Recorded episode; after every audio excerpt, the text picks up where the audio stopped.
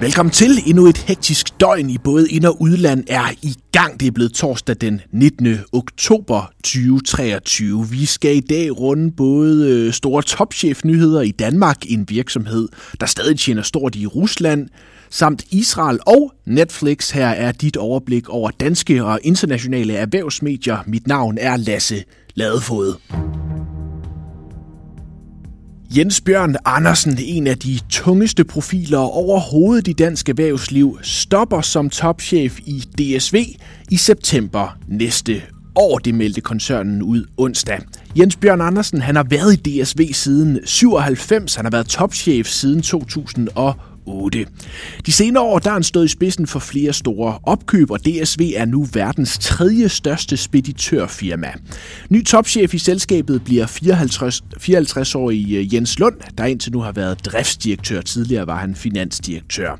Han har i årvis kørt parløb med Jens Bjørn og er nu klar til at tage topposten og lancere nye initiativer, det oplyser selskabets formand. DSV har været en stor øh, aktiesucces under den afgående formand, mens selskabet er vokset markant. Mere om det til sidst i briefingen.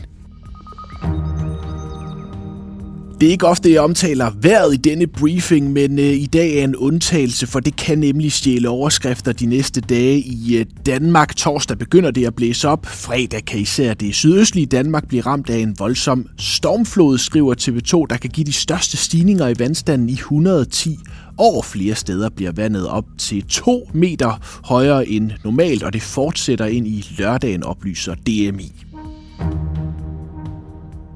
I børsen i dag kan du også læse om virksomheden Aller Pet Food Group, der har fået øh, stor medvind på det russiske marked efter at landet invaderede Ukraine.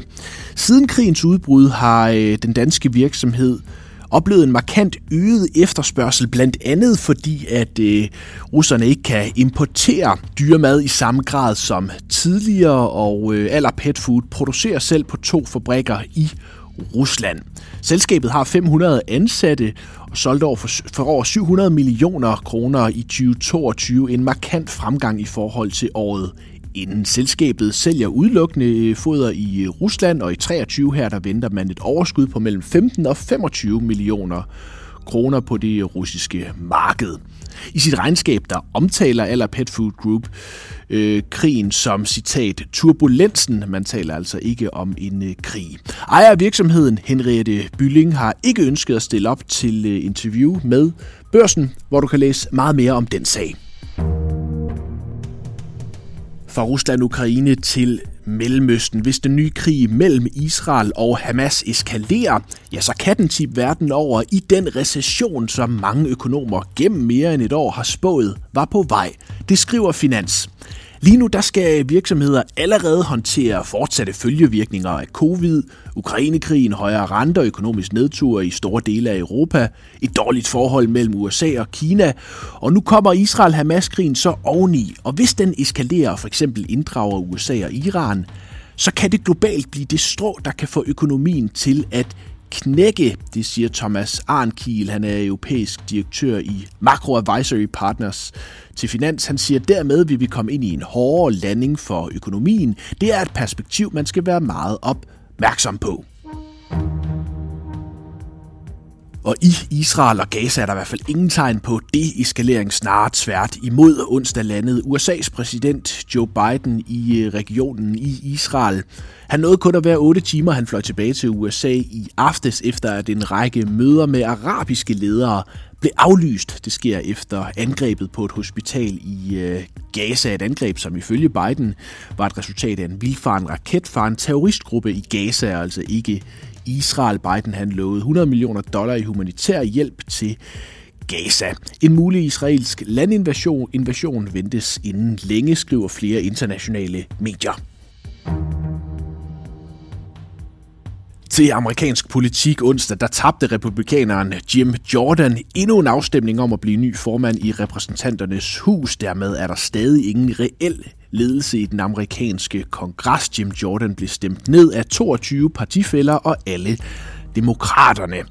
Nu overvejer man at give den midlertidige formand mere magt for at få noget lovgivning gennemført, skriver Financial Times. Jim Jordan han vil fortsat forsøge at blive valgt som øh, formand. Jordan er en fast Trump-støtte og er af demokrater blevet kaldt ekstraordinær ekstremist. Regnskabssæsonen er i fuld gang i USA, og onsdag aften var det Netflix, der stjal rampelyset. Streaminggiganten står til et stort kurshop, når Wall Street åbner efter, at man i aften skulle præsentere et øh, regnskab med overraskende stærk brugervækst. Ifølge Netflix så har indsatsen for at få folk til at stoppe med at dele deres password båret frugt, og det har betydet at øh, været med til at øh, betyde, at man har fået 8,7 millioner nye abonnenter i det seneste kvartal. Det er mere end 2 millioner mere, end markedet havde ventet, ifølge estimater. Hold øje med Netflix, når øh, markedet åbner i dag. I eftermarkedet, der handlede den op med næsten 11 procent. Og det er i et generelt aktiemarked, der er lidt på gyngende grund lige nu. De højere markedsrenter gør investorerne nervøse. Den 10-årige amerikanske rente, den nærmer sig nu 5%. Det er det højeste niveau siden 2007. Det fik onsdag investorerne til at sende de amerikanske indeks ned med sådan 1,3 til 1,6 procent. I Danmark der faldt det C25 med hele 1,9 procent. Et ganske stort fald til det danske eliteindeks. Blandt andet Genmap var med til at trække ned. Den faldt med 8,7 procent på et øh, skuffende studie, mens DSV faldt med 4,4 procent på nyheden om det kommende chefskifte. Torsdag her, der skal du for alvor holde øje med øh, talen fra USA's centralbankchef øh, Jerome Powell. Han holder tale i New York, hvor han måske giver en indikation af, hvad han har tænkt sig at gøre med verdens vigtigste rente. Du kan også holde øje med Tesla, der svingede lidt efter lukketid i aftes med et øh, regnskab, der var lidt skuffende på både top og bundlinje, om det presser elbilaktien. Det kan du følge på Børsen Investor i dag, hvor du også kan følge DSV, Novo, Netflix og alle de andre. Dagens største nyhed fra de danske hjørnekontorer var altså, at Jens Bjørn Andersen han øh, stopper næste år efter 16 år på topposten i DSV. Det er en periode, hvor selskabet også er vokset markant. Jeg har spurgt børsens investorredaktør Simon Kirketerp om, hvor stor en aktiesucces Jens Bjørn har skabt i DSV.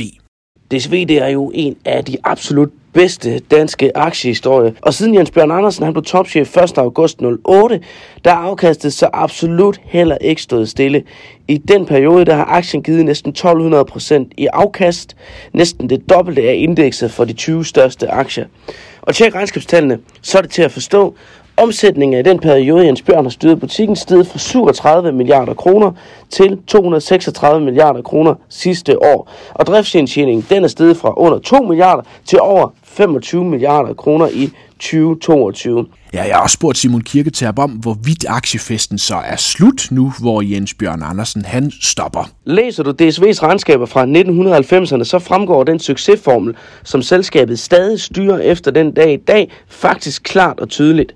Man skal eje så få aktiver som muligt, altså ikke noget med at binde en masse penge i lastbiler og den slags, og så skal forretningen vokse via større opkøb, der kan øge indtjening.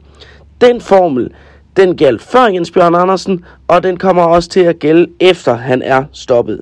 I et interview i sidste uge gjorde han det faktisk klart, at DSV er på en meget intensiv jagt efter nye mulige opkøbskandidater. Da Jens Bjørn Andersen han overtog topposten i DSV, der var det efter, at han havde kørt et tæt parløb med den daværende topchef Kurt Larsen i en længere årrække. Nu er det så driftsdirektøren Jens Lund, der overtager efter at have kørt et meget tæt parløb med Jens Bjørn Andersen. Det ligner mere af det samme, og det er en rigtig god nyhed for investorerne. Det var alt for dagens øh, morgenbriefing. Husk at abonnere der, hvor du lytter med, og så er vi tilbage igen i øh, morgen fredag med ugens sidste briefing. Indtil da, have en forrygende torsdag.